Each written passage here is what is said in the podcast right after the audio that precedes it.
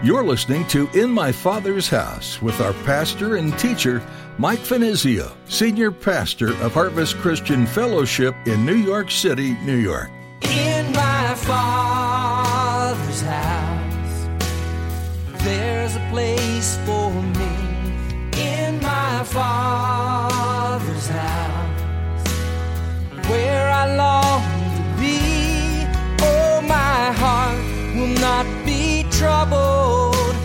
Remember what you said. You'll return that I might live in my Father's house. When I said new earth, new heaven, that is new in the sense of being renewed and restored, but not recreated. It's going to be the same heaven, it's going to be the same earth, but the difference is, is that it's going to be purified. It's going to be glorified, redeemed, and most importantly, without the devil. Christ's kingdom of righteousness, blessedness, peaceful, as opposed to its state presently, wicked, unhappiness, and universal unrest. Pastor Mike will be telling you about the future today. He'll be sharing what Christians will experience once Jesus has returned and evil has been banished for good.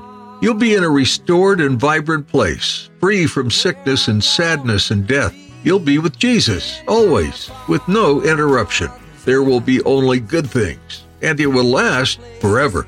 But this future is only for those who have given their lives to Jesus and made him their Lord. If that doesn't describe you, today's a great day to change that. Now here's Pastor Mike in the book of 2 Peter chapter 3 as he continues his message, prepared and ready.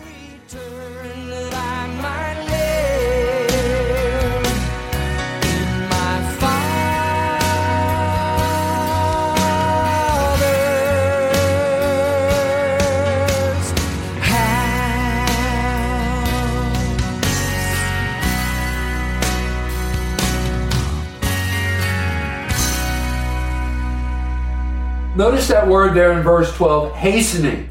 That is hastening onward the day of God. Now, we're not, re- that doesn't refer to, you know, changing God's timetable for his coming back, but rather being used as instruments in accomplishing the event which precedes the day of the Lord. And so when Jesus returns, listen, he expects all of us uh, that he would find us working for him. Let me give you another cross reference in Matthew's Gospel in chapter 24, verses 45 and 46. Who then is a faithful and wise servant, whom the master made ruler over his household, to give them food in due season? Blessed is that servant whom his master, when he comes, will find so doing. So listen, gang, we need to be busy. We need to be giving out that bread of life to those who are spiritually destitute, for those who haven't made a decision for Christ, for those who don't even know Christ. Listen, gang, the return of Christ is more than some study topic. It is a call to the army of God to march, to act, and evangelize. You know, there's this story that took place many years ago, actually in the late 1800s. A great missionary, a veteran missionary, to the country of India. And uh, he went home back to Scotland while he had been on the mission field for many years there in India. He had become sick and ill. He was in great feebleness at this time, and he was actually preparing to go home to be with the, the Lord. And once again, this fellow's name is Alexander Duff. Well, anyway, going back to Scotland, he appeared before the Scotch Presbyterian Assembly and pleaded for more missionaries to be sent to India. In the midst of his appeal, he fainted. Remember, he was feeble minded, he had already become sick, and was taken into another room.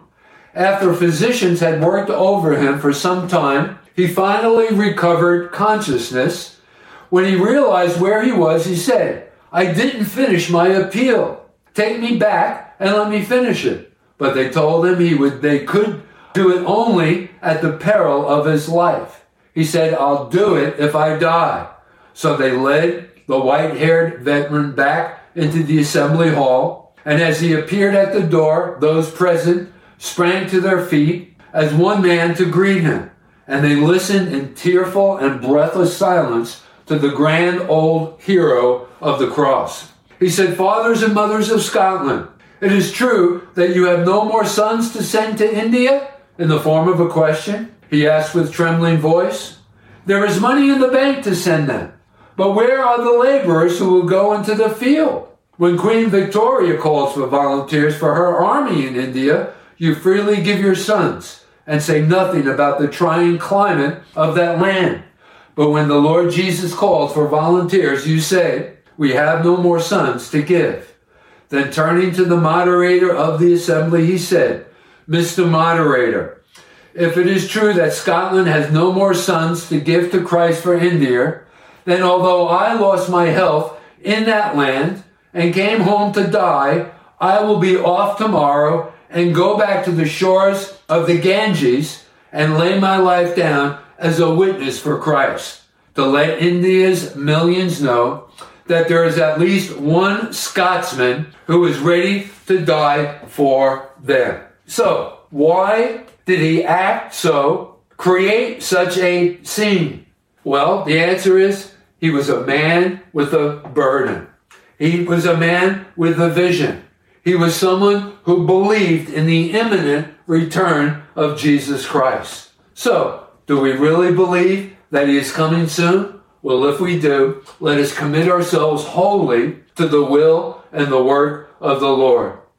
That in these days of wickedness and rank unbelief, we shall become instruments of holiness and power in the hands of a mighty God. 2 Peter chapter 3, verses 13 and 14. Nevertheless, we, according to his promise, look for new heavens and a new earth in which righteousness dwells. Therefore, beloved, looking forward to these things, be diligent to be found by him, that is Jesus, in peace, without spot, without blemish, and blameless. Okay, let's back up a little bit. Remember last time together, we were talking about Christ's second coming.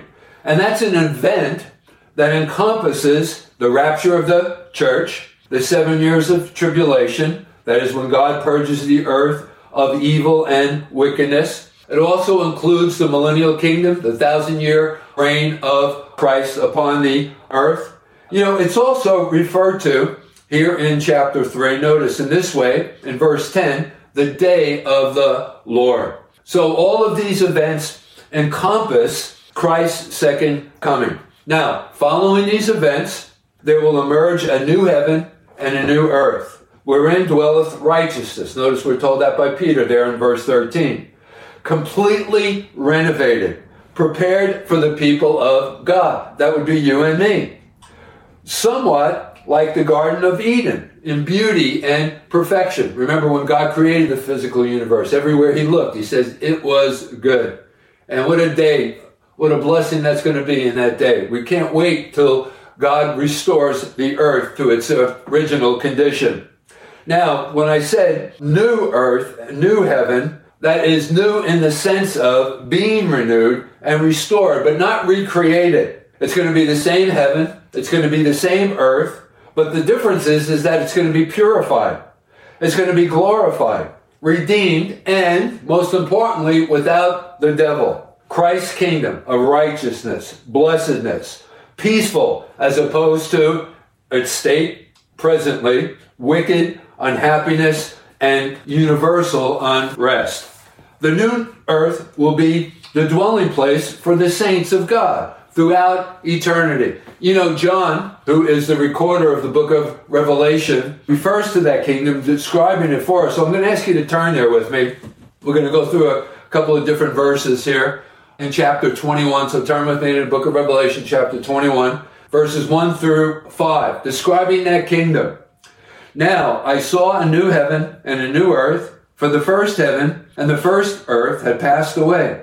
Also, there was no more sea. There was no reason for a sea because uh, we know that three quarters of the earth's surface, the sea is over it, and the intention of the sea is to neutralize any pollutants. But since there's not going to be any pollutants, in that day when Christ restores the earth, it's not necessary for us to have any oceans or seas. So that's the reason why we are told also there was no more sea. Then I, John, saw the holy city, New Jerusalem, coming down out of heaven from God, prepared as a bride, adorned for her husband. That's going to be our dwelling place. And I heard a loud voice from heaven saying, Behold, the tabernacle of God is with men, and he will dwell with them. That is Jesus. And they shall be his people. God himself will be with them and be their God. And God will wipe away every tear from their eyes. There shall be no more death, nor sorrow, nor crying. There shall be no more pain, for the former things have passed away. Then he who sat on the throne said, Behold, I make all things new. And he said to me, Write, for these words are true and faithful. Listen, what a wonderful place that's going to be. But here's the question Will you be there? Well, listen, not everyone will be there. In fact, we're given a list in the same chapter, here in the book of Revelation, chapter 21, in verse 8, as it relates to those who won't be able to enter into that kingdom. Let's consider that list for a moment. Chapter 21 and verse 8. But the cowardly, and this is not a reference to Timothy, that kind of thing, but rather it's a cowardice which in the last resort chooses self over Christ. You know, not willing to make that decision. A coward. Uh, not willing to embrace Christ as their Lord and Savior. In fact, that's the only sin that they're going to be judged upon. You know, what have you done with my son, Jesus Christ? That's the question that God the Father is going to ask. Well, anyway, but the cowardly, the unbelieving, the abominable, murderers, sexually immoral, sorcerers, that word sorcerers is literally in the Greek translated pharmakia, so it relates to those who use drugs, idolaters, and all liars shall have their part in the lake which burns with fire and brimstone, which is the second death. So, only those who have Christ dwelling in their hearts, who know him as their Lord and Savior, will be there. And everyone else, yes, will spend eternity in hell. So, is there any uncertainty on your part? Well, make sure of your entrance. Believe on the name of our Lord and Savior Jesus Christ. Remember, Jesus himself said in John's Gospel in chapter 5, in verse 24, if we believe on that name of Jesus, we will pass from death unto life. Now, although God has given us these wonderful pictures of what the new earth is going to be like, as is recorded here for us in the book of Revelation, it's impossible to get a complete understanding. Because listen, words aren't sufficient to be able to describe what that new heaven and new earth is going to be like. I mean, how do you describe something that you've never seen before? Something that you've never experienced before? Listen, it's going to be far more wonderful than we can even imagine. You know, there's this story of a little blind girl who underwent an operation to restore her sight. Well, after the operation was over, and after a period of time, the bandages were removed from over her eyes, and she turned to her mother, who was there by her bedside, and said, Mama, why didn't you tell me it was so wonderful? All of the colors, how bright, how wonderful. Well, the mother replied, My precious child, I tried to tell you, but I couldn't. Listen, gang, when we get our first glimpse of the new heaven and the new earth, its exquisite beauty, we'll be asking the same question as this little girl did, as is described us in the book of Revelation. We'll turn to John, the beloved apostle, and say, John, why didn't you tell us? And he'll respond, Well, I tried to, but I couldn't. Words failed me. And that's the reason why Paul tells us in the book of 1 Corinthians in chapter 2, in verse 9, Eye has not seen, nor ear heard, nor have entered into the heart of man the things which God has prepared for those who love him. Let me give you another cross reference. In the book of Hebrews, in chapter 4, in verse 9, there we are told, There remaineth therefore a rest to the people of God. Listen, when Christ comes back and establishes his kingdom, there'll be no more hardship, there'll be no more trial.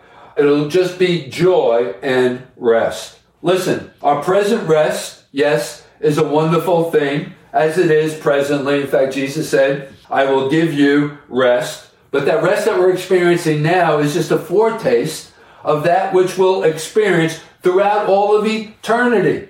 Unbroken rest, unbroken peace in the presence of a loving God. Now, with that said, let's go back to our text and notice this marvelous hope should inspire every true believer to the fulfillment of a present responsibility. Let's go back to our text there in verse 14. Therefore, beloved, looking forward to these things, all of what we just talked about, the coming again of Christ, establishing his kingdom, purging the earth, be diligent, this is our responsibility, to be found by him in peace, without spot, and blameless. So, if we are possessors of this blessed hope, then these facts should motivate us to faithfulness in the performance of duties that are outlined for us in the Word of God. And Peter mentions a few of them right here in our text. The first of which is, notice, let's go back to that text, that you may be found of him in peace. So, in connection with his soon return, these impending events, there is an immediate call for us to enter into peace with God immediately. And I believe that there's a dual application of this exhortation here uh, for us. That is, we need to make peace with God. We need to stop running from God. We need to surrender our lives to God. And then secondly, we need to receive the peace God has provided through the sacrifice of his son on the cross. Let me give you a cross reference in the book of Colossians in chapter 1 in verse 20. There we are told, and by him, in context Jesus, to reconcile all things to himself by him, whether things on earth or things in heaven, having made peace through the blood of his cross. Peace, that instantaneous possession of those who sincerely believe upon uh, Jesus. And that's the reason why in the book of Ephesians in chapter 2, in verse 14, there we are told that he is our peace. Jesus is our peace. And the more that we appropriate Jesus into our life by faith, the more we will experience that peace that only God can offer. What an important commodity, particularly in today's present world. I mean, I think of all of the restlessness and disturbed minds, devoid of God's peace. Individuals who spend upwards of a billion dollars a year to be treated for fear. And then all of the psycho phonies who come alongside to prey upon the emotionally upset, carelessly counseling those individuals. You know, I remember an article that I read a while ago, and the article cited the case of a California husband and wife who were quarreling bitterly and picked a psychologist from the phone book. His flashy advertisement was impressive, and they were willing to try whatever he advised, hopefully to heal their marriage relationship. Well, he told them they were sexually mismated and suggested that they prove it to their own satisfaction by taking other partners. Well, they did that, and during the next six months, each drifted through a series of shoddy affairs under the supervision of their doctor. And as a result, the wife is in a mental institution, the husband disappeared, and their three year old child had to be placed in a foster home. What a sad and tragic story. And it's sad and tragic because no one told that couple about this peace that only Jesus can give. Remember, the prophet Isaiah tells us in the 26th chapter, in his book in verse 3, you will keep him in perfect peace, whose mind is stayed upon you, because he trusts in you. You know, here's a side note in the form of a question Is it possible for someone to have peace with God without enjoying the peace of God? And I believe the answer to that question is yes. There are tons of Christians who have never experienced the peace of God. Yes, they have peace with God. They've surrendered their lives. They've made a commitment. They've gone through that conversion experience, but they're not trusting God for their circumstances. You see, we have to accept His peace daily as His gift to sustain us amidst the trials of life. Listen, and here's the good news concerning this peace there's no limit or shortage. It is possible to live stress and worry free. You know, one of my favorite uh, verses of scripture that addresses the subject of fear and worry is recorded for us in the book of Philippians in chapter 4. You know it in verses 6 and 7. There we are told, be anxious or don't worry for nothing, but in everything by prayer and supplication with thanksgiving. And I like this part. He reminds us with thanksgiving, like even in advance as we pray unto the Lord we know that he hears our prayers and that he's going to respond to our prayers and everything is going to be okay. So we, even in the midst of our prayers, we can thank him for what he's about to do before we even have any evidence that he's worked on our behalf. He goes on, let your requests be made known to God and the peace of God that we're talking about, which surpasses all understanding. You can't explain it in spite of, you know, in regards to everything that's going on around us. And nevertheless, we're at peace. We know that everything is going to work out.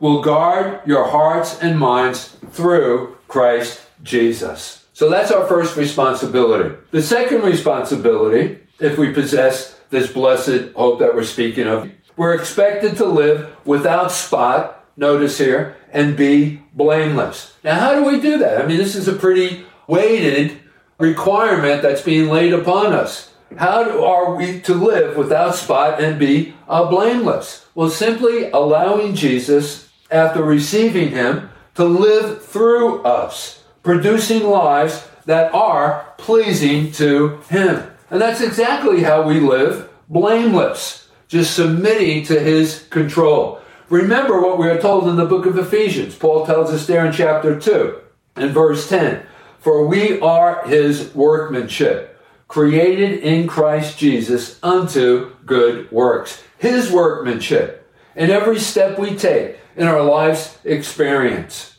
we are to live victoriously. And what's the key to all of this? We need to simply be dependent upon Him. So listen, as we close out this message, let me ask you a couple of questions. Is your spiritual life what it should be if Jesus were to return today, at this very moment? Are you living today as you would have him find you when he comes? Or are there these little sins and habits still in your life that would grieve him? Well, if so, this is what you need to do surrender. Surrender your entire self to his lordship and control. Let me lead you in a word of prayer. So join me together. Let's bow our heads together. Father, we look forward to that day when your son comes again and we are ushered into his kingdom of peace and righteousness.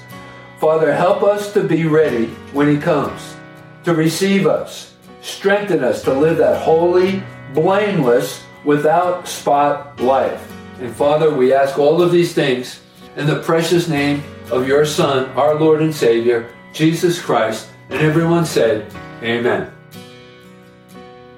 In my Father's house, there's a place for me. In my Father's house, where I long to be. Oh, my You've been listening to In My Father's House, a ministry of Harvest Christian Fellowship with Pastor Mike Finizio. Thanks for tuning in. Throughout the book of 2 Peter, there are two obvious themes maturity and growth. As difficult as those two things can be, they're necessary as a believer in Jesus. After all, they're stepping stones to holy living. What is holy living? It's setting yourself apart from all that is worldly and living into all that is pure and good. Jesus knew this wouldn't be easy on your own, so the Holy Spirit was given to help guide you through the growing pains. If you're wrestling with growing in the ways of Jesus, you're not alone. If you're struggling to obtain maturity as a Christian, you're not alone in that either. This life isn't easy, and the world constantly throws temptations. But lean into Jesus, cast your cares on Him, and don't give up. You can do it in Jesus' name. Thanks for listening today to In My Father's House. You can explore more of these messages by searching for In My Father's House with Mike Finizio on your favorite podcast platform. And be sure to subscribe. If you're looking for a place in Midtown Manhattan to come together with others and worship Jesus, We'd love to have you join us this Sunday for worship at Harvest Christian Fellowship. You'll find directions and service times at harvestnyc.org. If this broadcast is an encouragement to you, would you consider supporting us? If so, you can do this securely on our website, harvestnyc.org. Thanks for listening today to In My Father's House.